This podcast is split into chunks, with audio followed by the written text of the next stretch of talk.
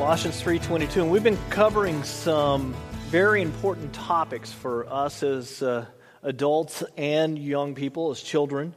Uh, the topic of marriage and family and and this week uh, we're going to concentrate on work. Now I got a question before we get into it. I got a question for you.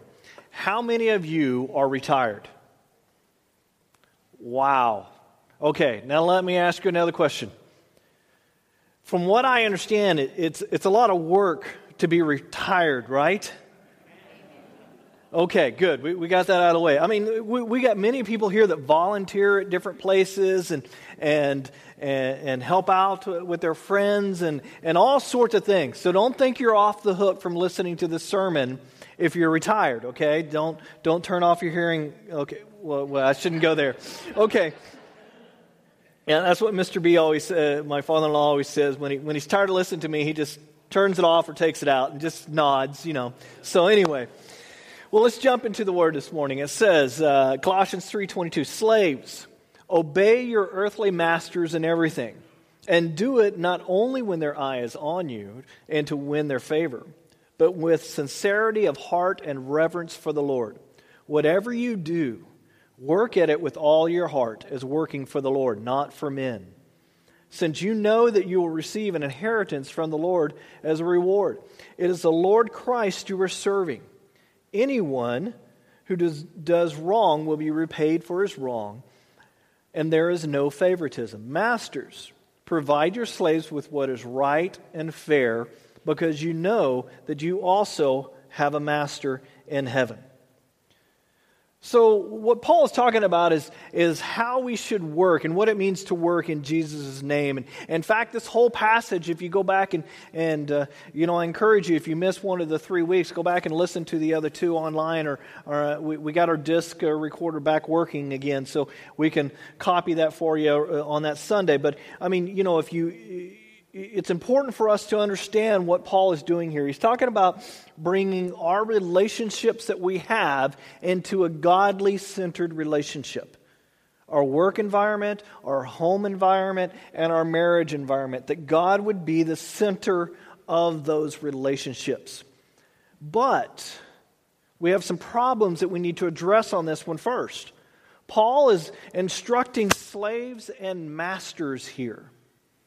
And, you know, the obvious problem is we don't see Paul use this to condemn slavery. And Lisa, you want to mute the uh, guitar channel for me? Number two, I think it is. Um, so, but, but there, he doesn't use this to condemn slavery. We would look at this and go, Paul, here's your opportunity. Why don't you do that? Well, there's 75 to 80 million people in the Roman Empire at this point, and about a third to a half of those were slaves. They had very few rights. They were abused, they were mistreated. So, why didn't Paul say, Slaves, it is time to rebel against this injustice. We need to rise up. Slavery, uh, slavery is wrong. Why doesn't Paul say, Masters, what you're doing is wrong. You need to set them free? I mean, it would be logical in our mind that he would do that. You know, we see this earlier in Paul, you know, in the chapter where Paul says, uh, you know, in Christ there is no slave nor free. It makes you, you know, kind of wonder why not, you know, why not organize a protest rally? Instead, he says, slaves, obey. Masters, be right and fair and just with your slaves. Well, I think the answer lies with this principle. Real change for people occurs in the heart. It begins with the heart. For there to, to be real change, for there to be life transformation for each one of us, we have to decide in our heart, our, our true being. That means change with the soul, the very person you are. I mean, we can change all the laws we want, right? I mean, slavery. When, when you know, the slaves were set free in America, and talking about American slavery, okay, set free in what, 1860, well, right at 1860, wasn't it? Well, 65, the end of the war, but he, didn't he set them free in 1860? So, whatever the day, he's a history guy. So, just go with what he says, okay? But, I mean, were they really free in America?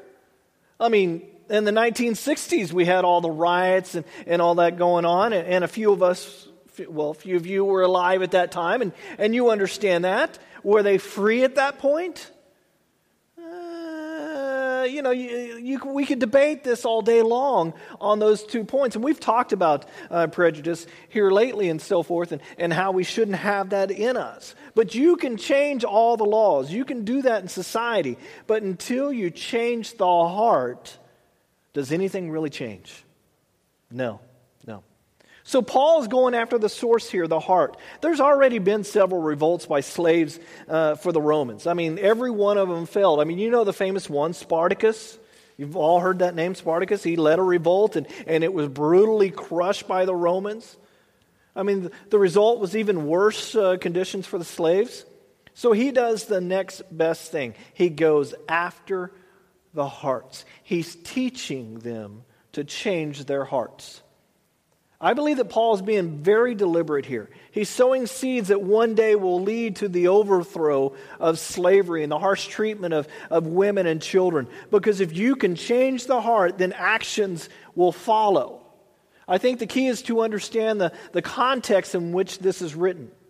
Paul addresses slaves and masters because in most, you know, during that day, most working relationships and the most common working relationship was between slave and master.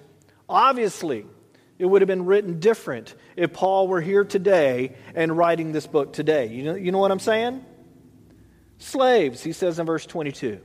Obey your earthly masters in everything you do, and do it not only with their, uh, when their eye is on you and to win their favor, but with sincerity of heart and reverence for the Lord. Here's where we need to start doing some soul searching within ourselves because, you know, when we work, we should be working in the Lord's name.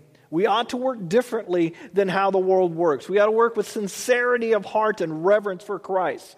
Not only when they are looking. I mean, we have all at one time or another have grown up with, you know, the one person that, that just goofs off all the time. And as soon as boss shows up, man, they're all like brown nosing the boss and all that kind of stuff. And we're just like, if only the boss saw them win.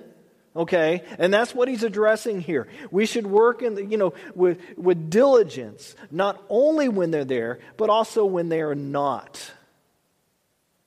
Also, not when it's just something in it for you.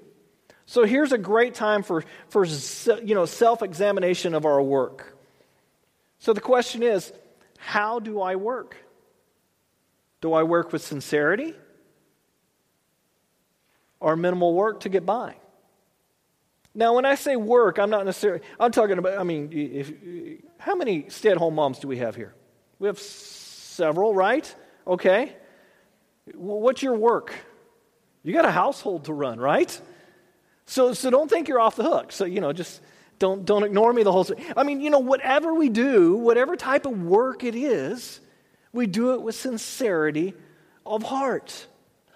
Or do we do it minimally to get by? Paul is essentially saying here, are we working like Jesus would work? I mean, Jesus was a carpenter. I mean, how do you think Jesus' you know, pieces of, of wood or stone? You know, carpenter back then was a kind of a loose uh, term. We, we think of wood when we think carpenter, but think of stonemason also. What do you think of, you know, his pieces that he would have made, how they would have turned out? I mean, it'd be pretty cool to own a piece that Jesus made, right? I'm, I'm sure some church has one that says that they, okay, anyway, won't go there. But I think he put effort into his work just like he put effort into his teaching later in life. So, quick question for you What do you think God is doing right now? He's working. God works.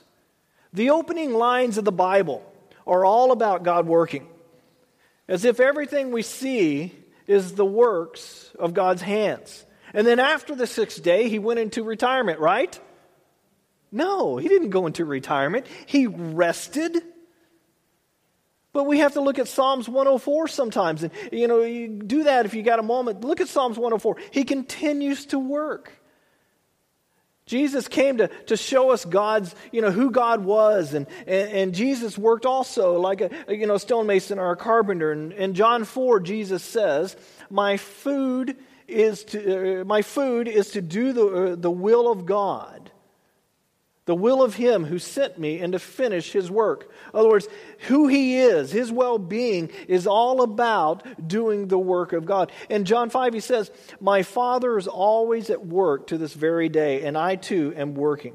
When God is described in the Scripture, he is described as a gardener, an artist, a potter, a shepherd, a, a, king, a homemaker, a builder. He is always working. He works. So, why is this significant? Well, in Genesis, it says that God formed us and He literally breathed life into us. This means that you and I are a piece of God's work. Wow. You and I are a piece of God's work. I mean, you've all heard the, the expression, man, you're a piece of work. And they're certainly not me. You know, our reply ought to be, yes, God made me. Yeah, I'm a piece of work. It's literally true. So if we're, you know, made in his image, then we are created to work. We're created to get our hands dirty. You know, we get confused about this sometimes. For some reason, we think that before the fall there was no work and before the sin of man. When in actuality, that's not true because, because you know, he, God doesn't hate work. He, he had them working in the garden. They enjoyed it. After the fall, you know, frustration settles into work. And, and, you know, before the fall, they enjoyed it. After the fall, they didn't enjoy it so much. You know, we eat by the sweat of our brow, the, the word says. And the fall, you know, really affected how we looked at work. God's intent here is that we are to be redeemed. And all of a sudden, whatever job we have, whatever we're involved in, that work is not necessarily a thing to be frustrated about. Work becomes good. Work becomes something that we want to do. So I want to talk about calling this morning because I think our calling is, is, is very important. And this is not about earning status. This is not about, okay, I'm called to make more money, okay? This is, I'm called to be this type of person, this type of job. Uh, you know, calling refers that God has made us with certain capabilities in our life, and that God needs you to fulfill your place, not only in church, but also in society to affect His change. It is where our passion meets the needs of the world. You know, to miss out on our calling, is to miss out on why God created us. It's that important. And 50% of Americans say that they are, you know, in a mismatched job. I mean, the core of who we are oftentimes when somebody comes up to you and they introduce oh well what do you do they want to know what your job is you know because that kind of helps define you right i mean rightly or wrongly it helps define you it's the core of who we are a person who is in their calling is a motivated person. When obstacles come along, you know, they have the endurance and the patience to, to get through those obstacles and overcome them. And they have a joy in their life when it comes to their job. Compare this to a person who is not in their calling. It's really sad.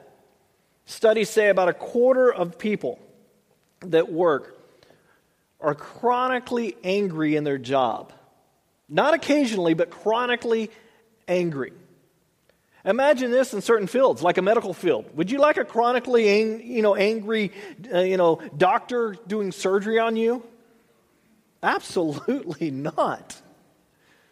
I mean, somebody who drives on the road all the time, chronically angry.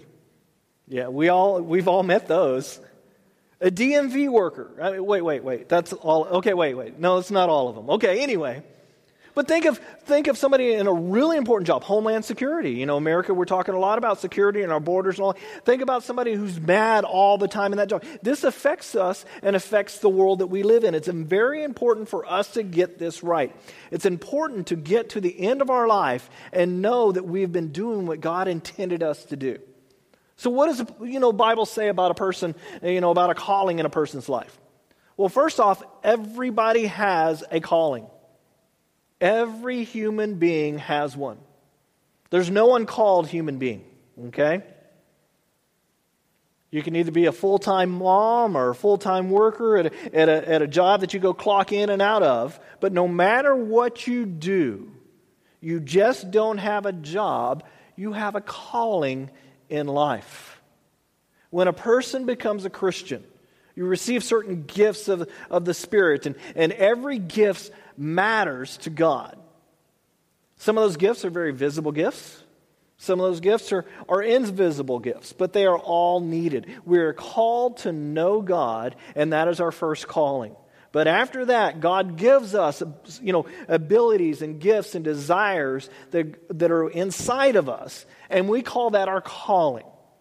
The moments that we really enjoy life is when we are working in our gifting. We were created in God's image, that's why we work. A lot of times we think it's about money, you know the song, I owe, I owe, off to work I go.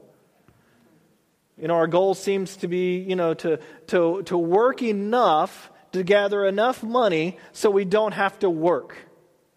Lottery winners often say, it's not going to change my life. And then, you know, three weeks or three months or, or, you know, six months afterward, they quit their job and what do they do? They go and buy and they buy and they buy and they buy and they buy. And then many of them, one day they find out they've ran out of money.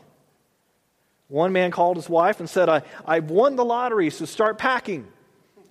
And she said, Warm weather, cold weather. He said, I don't care as long as you're gone by the time I get home, you know? Okay, I just had to throw that in there.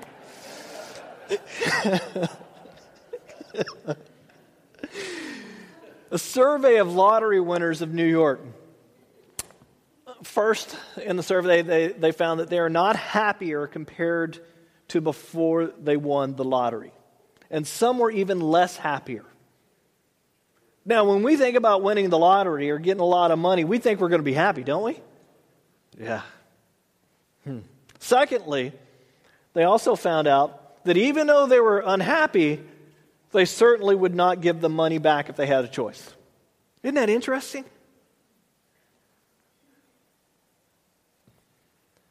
The idea is that we work all our lives to accumulate enough stuff is, is really at odds with what God is trying to teach us. Because our work needs to be meaningful, or we will resent the work that we do. The primary reason God calls us to work is to enjoy life, to enjoy our work. So, right now, if the only reason that you work is for money, then I want to say start praying. Start praying that, that God will either change your attitude where you're at or God would show you the path of where you need to go. Now, don't go out and just, I, I hate my job, I'm not enjoying it, so I quit. Because then you're in a pickle, aren't you? You got to work towards something. But every one of us has a, a calling in life. We are gifted and we're called by God. So figure out what that is. And some of us are retired, but that doesn't mean that work is, is over. We still contribute to the world. You need to understand that. You still contribute to the world.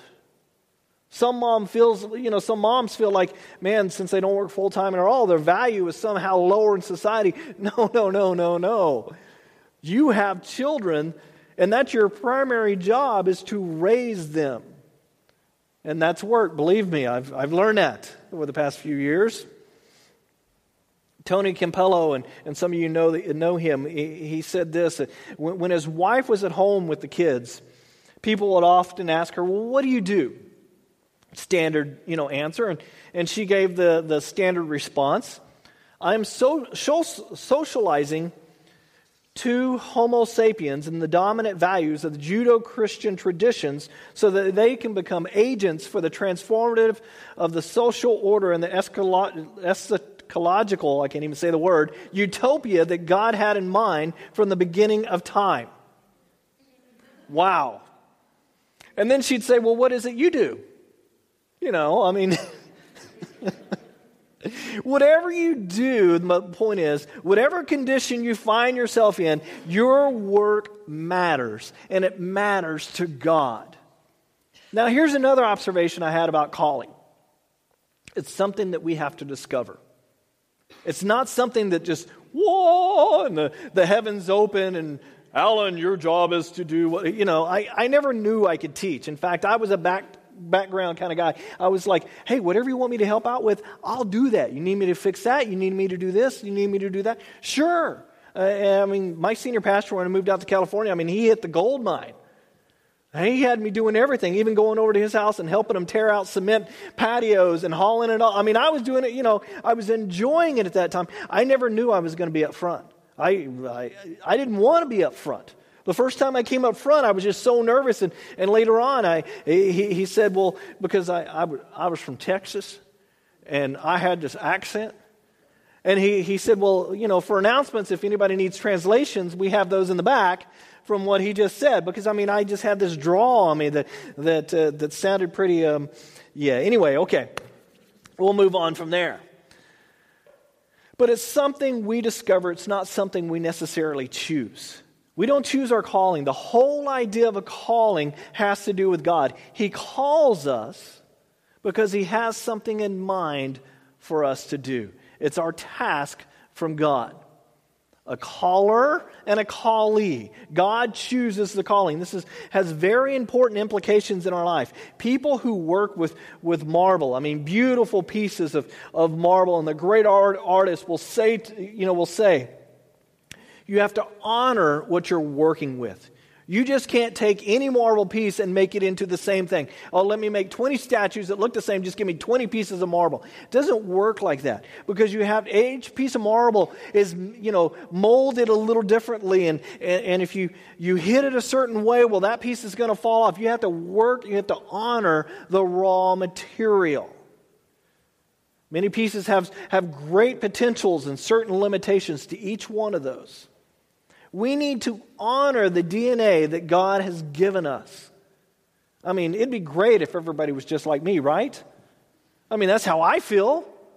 If people would think and drive and, and, and decide. I mean, if there's two different ways to do something, my wife is going to do it one way and I'm going to do it another way, I tell you. And I don't know why she's wrong all the time. I just don't get that. We have to honor the DNA that God's given us. We all think individually. The raw material. You didn't choose the raw material, God did. So ask yourself what do people say that I do well? What do people say I do well? What things do I excel in? Maybe you ought to sit down and write down the achievements that you had in life. And you need to really think back and, and start at a young age, you know. Uh, you might start seeing a pattern. For me, it was serving others. I started out as a trainer in junior high. And if you don't know what a trainer, taking care of injuries. I was the water boy, but I also taped ankles and learned how to use the machines to, to treat different injuries and stuff. And I just started doing that, taking care of their physical needs. And this morphed into taking care of the spiritual needs later in life. I did that from sixth grade all the way through college, five and a half years of college. And then God says, I'm great. I'm glad I trained you at all this, but I got a different calling for you. I thought I was going to be an athletic trainer. I thought I was going to be at the Super Bowl today, you know, wrapping ankles and taking care of the injuries. I mean, that's where my path was headed. But I also look back and see how, how I helped my pastors and junior high pastors and high school pastors in church. I helped my junior high pastor when, when, you know, when I was in high school. I helped uh, you know, with the junior high and high school when I was in college. Never knew that God would call me into the ministry one day for this to be my calling. One day, uh, my pastor goes, Well, you're in charge of the junior high now. Start teaching in the book of Matthew. Okay. And it became a natural fit. And all of a sudden, it just felt like, wow, this is who I am. This is what God made me for. I found it. It's not something I set out to do, but something that God revealed. That's what you have to figure out in your life. Now, for me, I'm called to be a pastor. There's not a lot called to be a pastor. For you, you need to figure out what you're called to do. Because if you start paying attention, you will understand your calling. Some of you were always learning, and you found out you could teach. You became teachers. Some of you were, were skilled with your hands and you start figuring things out, and, and that leads you into the, you know, some kids start fixing things very early on around the house. You know, the other day I was fixing a light switch in our house and I was showing Brandon what's behind the light switch. And he's like, Ooh, I'm like, don't touch. Because, yeah, you know, I'm one of those idiots that I didn't go flip the breaker box as I'm doing it. You know, you just don't grab this line and this line at the same time, okay? You know, but I didn't tell him that. I just said, don't touch, you know. But I'm trying to show him different things as, as he's growing up because I want to see his personality. I want to see what maybe he's calling into. And my job is to kind of help mold him and, and encourage him in certain directions, see what he's interested in. Some kids are real organized when they, you know, were kids. Some kids were very persuasive, and, and that's the lawyers of today. You know what I'm saying? It's a natural skill. You know, some are empathetic, you know, and, you know, you got to look back at your life and think about what were you good at? And you may start to see the calling that you have on your life. And now another thing to think about is what brings you joy. What desires do you have? And I don't mean, oh, I love to sit on the beach, that brings me joy. I mean, if that was it, I'd be in Hawaii, you know, doing my Sunday morning church, setting up about right now. They're three hours later. Yeah, we'd be getting out there about right now. What desires do you have? These are not just accidental things. What do you love to do? Now, if you didn't know this, let me tell you. My wife is a great worker. She's very diligent, very detail oriented. If there's an important document in her office, you know, uh, you know that needs to be put in, you know, a lot of people working on it. Her, her, not necessarily her boss, but her boss's boss would say, hey, uh, let Lisa coordinate. Let Lisa put it all together. Make it sound like, you know, it's all from one person. Smooth it all over, you know, because eight to ten people could be working on something. And several years ago, she was approached, you know, by her boss's boss, asking her if she would, you know, kind of like promotion wise, would you like to have people working underneath you? You'd be a great boss. But her desire was not for that. Her desire was for a family, not to work 40, 60, 80 hours that some people her job does. You know, but her desire was for her family. She'd make a great boss, but believe me, she bosses it. No, I'm joking, I'm joking. But it was important for her to do what God wanted her to do with her skills. Yes, you may be good at something, but that doesn't mean that you should be doing it. This might mean, uh, you know, uh, you know, uh, some of us go, man, it's a great career move. But is that your calling? Is that your calling? My neighbor, man, he was just sitting there going, you know, a couple years ago, uh, he's been a, a, junior high teacher for many years, or elementary teacher for many years, and, and one of the, element, you know, uh, I think it was Sundale, and Sun, you know, the, the, school that has all the money, apparently, you know, I found out. But, you know, Sundale says, hey, we, we need a vice principal. Would you like to, to do that? And he said, sure. So he, he steps up, stops being a teacher, and went to be a vice principal. Guess what? He found out he's got to deal with all these childlike attitudes in teachers. Oh, wait, did I say that? Okay, but you know what I'm saying? All of a sudden, he had to deal with adults and you know conflicts and different things like that, and he found out this is not this is not who I am. This is not what I'm made out to be. And the next year, he went through that year, and the next year, he went back to the classroom. You have to decide what is your calling. Just because you may be good at it, it may not be your calling. Usually that's our ego. As with sculpture and marble and all that kind of thing, what is the potential that you have? What are your limitations? And this is another thing. We should all know our limitations because almost every one of us have one or two areas that we wish we were gifted in. I mean, to, to, you know, in order to feel, uh, to feel like fulfilled, we think, man, if I could just be good at that. I've learned, man, if you seek after that, you're never going to be satisfied. So we have to ask what is the one limitation that is the most painful in our lives to accept? See? And if we accept that, then we don't go down that road. When we get clear of that, we start to understand our calling a little bit more. Our culture says you can do anything, you can be anything. And reality is, no, you can't. I hate to break that to you. This is about our character. This is about who we are and who we are not. What do you do well and what do you not do well? Don't pretend because you're just going to get frustrated at it. Because calling is something that you discover, it's not something that we necessarily choose. Another observation about calling is you know, finding it involves both pain and joy.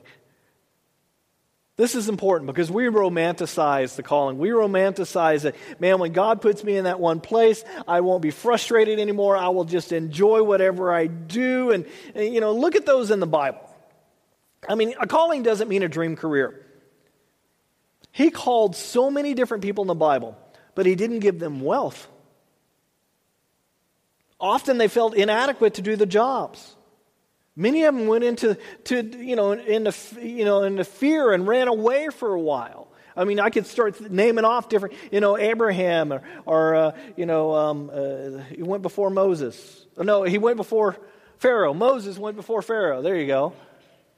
Jonah, which took off, right? You pay a price for your calling sometimes. Sometimes it involves time. Sometimes it involves money. Or the dream job is not the dream job you thought it would be, or people will oppose you in what you do. Have you ever felt so certain that God called you to, to do a certain thing and all of a sudden you find people opposing you? And then you got to figure out how, how do you still love them? A calling is not easy to discover. Sometimes it's trial and error. You know, a lot of wrong paths before we land on the right one. But we have to be patient with it. Don't demand to know instantly. And this leads me to last observation here. As you sincerely open up your heart to God's calling, God works with you. You are not alone. Some people, for some reason, feel like they are never called. But I want you to know God can use you right where you are. Right where you are. Lisa and I were talking, uh, you know, about our journey and where God has taken us in, in our life, and, and, and I can tell you, you know, landing in, in, I don't mean this as an insult, but landing in Tulare was not on my uh, my big screen. You know what I'm saying?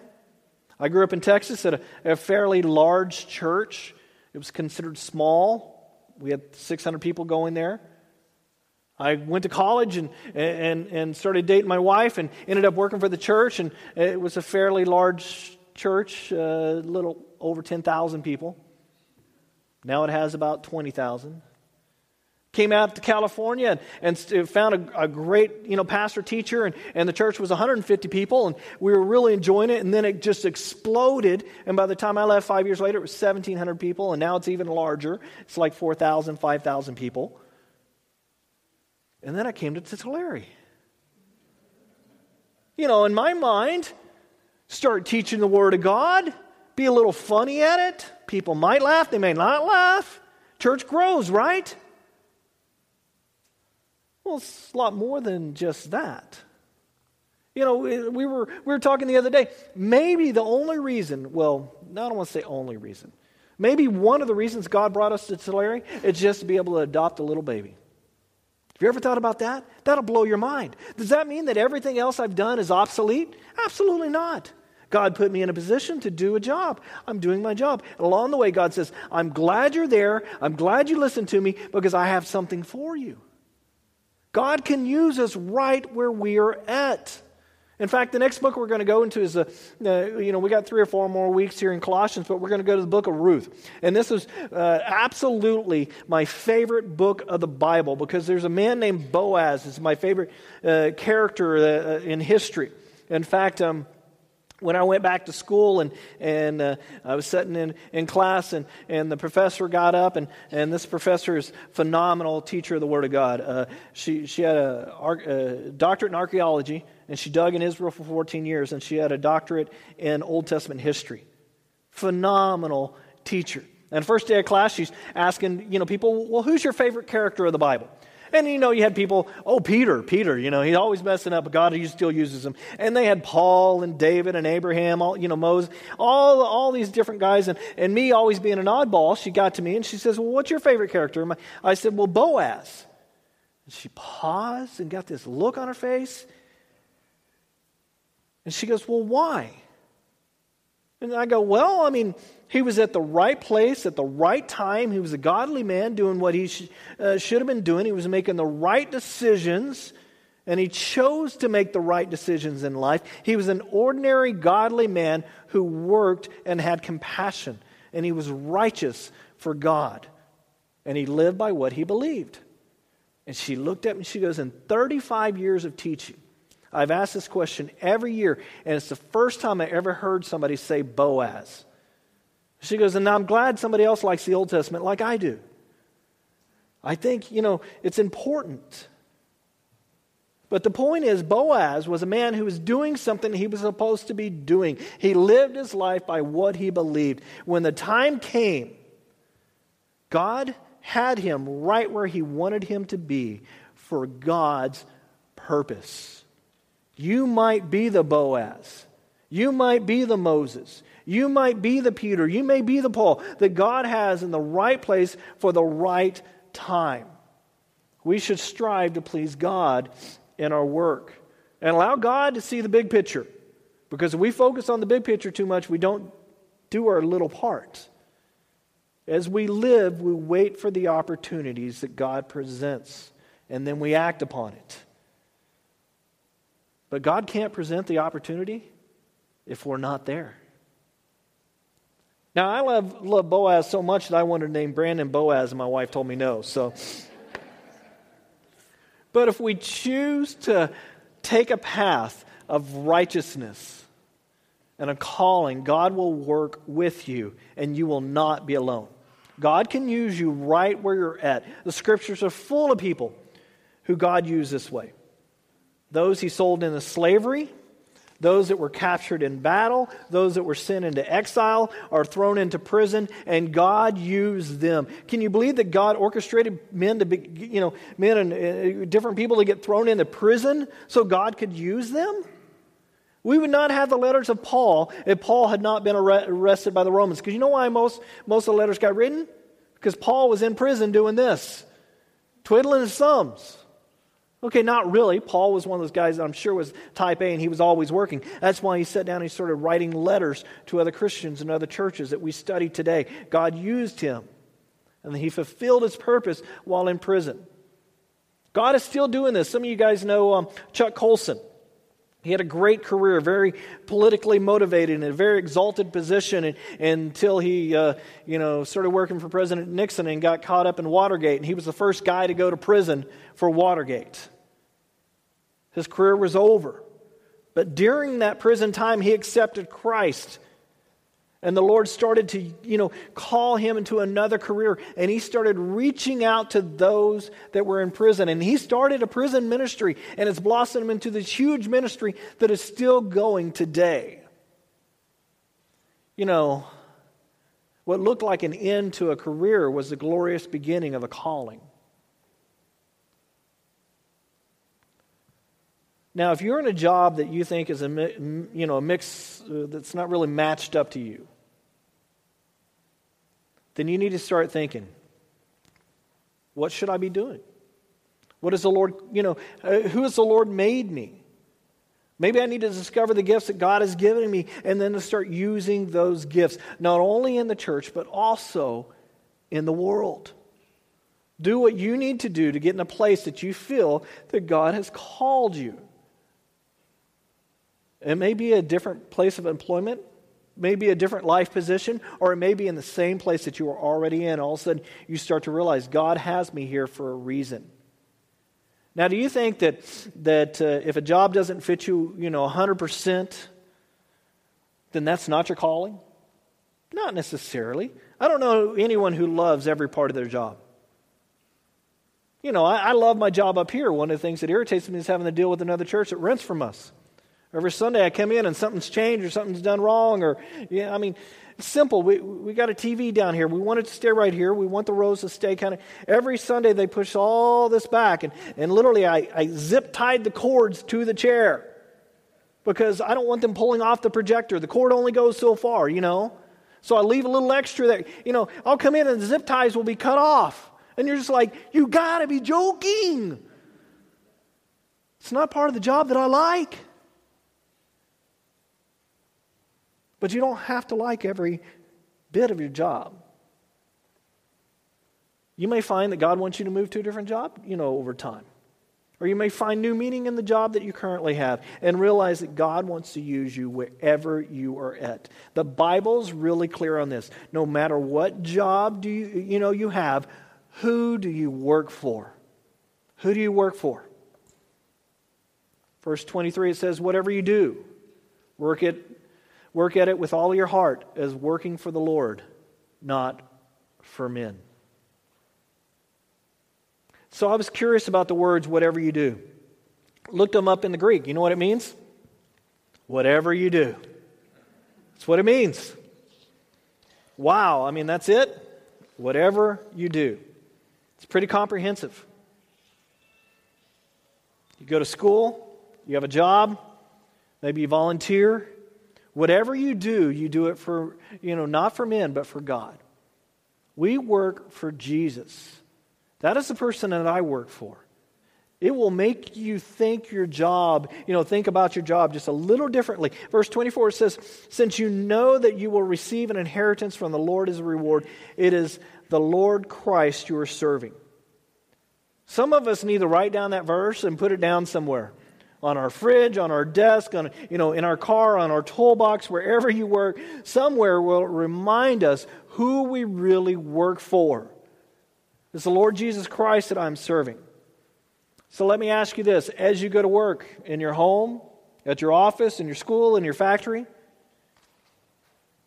does your attitude reflect that you work for God? Hmm. That's a big question. Does your attitude reflect that you actually work for God? If you knew that God was sitting in the, in the next cubicle, that He would be watching, would you complain? You know, would you complain the same way you complain?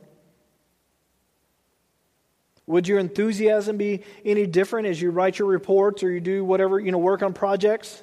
Would you do it the same way or would you adjust your work if you knew that Jesus was coming to inspect it, that he was your boss? Is your integrity there? Do you know that, that more stuff is stolen by employees every year than what's shoplifted in stores? Wow. We need more integrity in this world. Am I doing my job with diligence because I work for God? Now, don't be discouraged. Don't give up. In this world, we have good performance reviews and we have bad performance reviews. One day we're going to stand before God and all this stuff won't matter. But you will understand at that point who you were working for. Don't you want to be able to stand there and hear the words or, or, be able to say the words, Lord, I did as best as I could, could at that point to fulfill my calling that you gave me? That would be great, wouldn't it? Or, Lord, you know, I messed up early in my life, but man, later in my life, I, I, I hit my groove and, and knew who I was serving, Lord, and I've done what I could through your Holy Spirit. Paul talks about this inheritance thing, and what's interesting is this. Under Roman law, slaves didn't own anything. And for some reason, if their master or somebody else gave them something, when they died, their lineage, their children didn't receive those things. That stuff went back to the master because they weren't allowed to have an inheritance. Inheritance was for the wealthy and for the free, not the slaves. And this is a beautiful picture here. Paul is saying, You have an inheritance waiting for you from God Himself. Now, I love being a, a, a great dad, being able to reward my children. And, and Brandon gets so excited when he, he receives something he never even knew existed. He's like, Dad, this is the best. This is the most awesome, great thing. I love it thanks. And I'm very thankful I have a son that thinks that way, okay? And I'm like, all that because I bought you a $12 Hot Wheel case. Okay, we're, we're going good. All his Hot Wheels could fit in. And he's so excited about it. Now imagine God giving us a reward. I think it's going to be a little better than a Hot Wheel case. Verse 25, it says, Anyone who does wrong will be repaid for his wrong, and there is no favoritism. Unfortunately, I've learned something. Life is not fair. Don't you wish it was? But life is just not fair. Office politics, who gets promoted, who gets raises, you know, different, different bonuses for different people. Life is just not fair, or even if you ever receive a bonus. I don't know. But in the end, it really does work out. So don't get discouraged. God will look at his servants and say, Well done to those who were faithful for working for him. And this is ultimately what we're talking about today. It is worth it. It is worth it. Someone is keeping track. God Himself. It is worth it. Don't be discouraged because it is worth it. Don't be deceived by this world into thinking that you have to play the game of the world because it is worth it. It is worth the time, effort, and energy to work for God Himself and whatever position in life that He has put you. It is worth it. Amen? Amen. Well, let's stand and let me pray for you as we take off and go eat lunch together for those that can join us.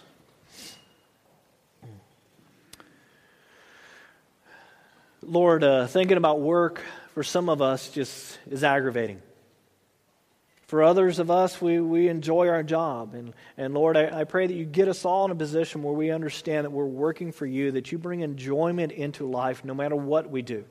Whether it's taking care of our children or working on a car or, or working in the factory or at the office or dealing with all the umpteen million kids at school, whatever job that we have, Lord, that you give us fulfillment in that job that we start to understand our calling.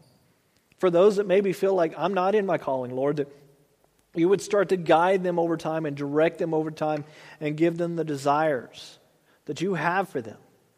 And maybe it's a change in job or maybe it's just a change in attitude. I don't know, Lord. That's, that's between you and them.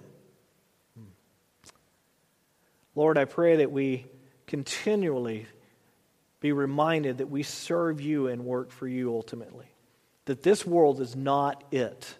This is not the end all of end alls. That we have something to look forward to. We, we hold on to that great hope that we have. Now, the Lord bless you and keep you. The Lord's face shine down upon you as you go about his calling in your life. In the name of the Father, Son, and Holy Spirit, amen.